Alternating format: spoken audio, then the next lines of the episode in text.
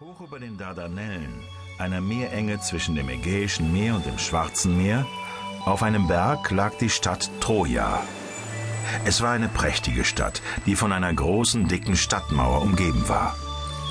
Diese Mauer sollte Troja vor Überfällen schützen. Der König, der über die Stadt herrschte, hieß Priamos.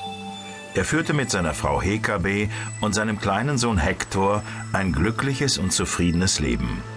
Priamos wurde von seinem Volk geliebt und regierte weise und nachsichtig.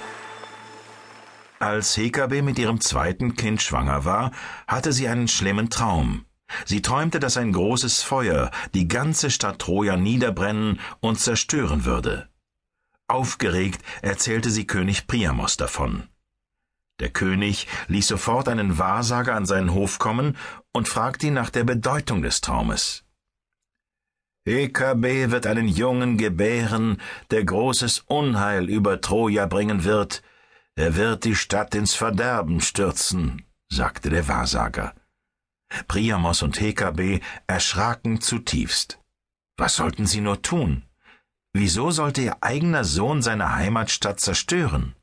Sie wollten nicht glauben, was sie gehört hatten.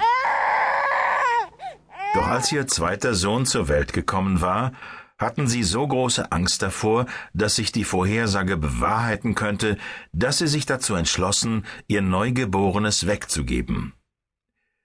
Der Junge wurde von einem Sklaven vor die Stadtmauer Trojas gebracht und dort ausgesetzt.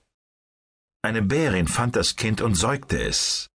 Nach fünf Tagen wurde der Junge von einem Hirten im Wald gefunden. Dieser nahm ihn mit nach Hause und kümmerte sich um ihn. Er gab ihm den Namen Paris. Paris verlebte eine unbeschwerte Kindheit in seiner neuen Familie. Die Pflegeeltern waren gute Menschen und sorgten vorbildlich für ihn. Er wuchs zu einem schönen und überaus starken Jungen heran, der bei den anderen Hirten sehr beliebt war. Wenn die Herden von Räubern bedroht wurden, stellte er sich ihnen unerschrocken in den Weg und verteidigte sie. Das brachte ihm viel Lob und Anerkennung ein. Eines Tages saß Paris allein in einem abgelegenen Tal unter einem Baum. Er war gerade eingeschlummert, als er Schritte hörte. Sofort schnellte er empor, um nachzusehen, wer ihn gestört hatte. Da sah er Hermes, den Götterboten. Hermes trug einen Helm mit kleinen Flügeln an den Seiten und hatte einen goldenen Stab in der Hand, um den zwei Schlangen gewunden waren. Paris war überrascht, denn er hatte den Götterboten noch nie gesehen. Da bemerkte er, dass Hermes nicht alleine gekommen war. Drei wunderschöne Frauen waren bei ihm. Hab keine Angst, versuchte Hermes, den schlaftrunkenen Paris zu beruhigen. Die Göttinnen haben dich als Schiedsrichter ausgewählt.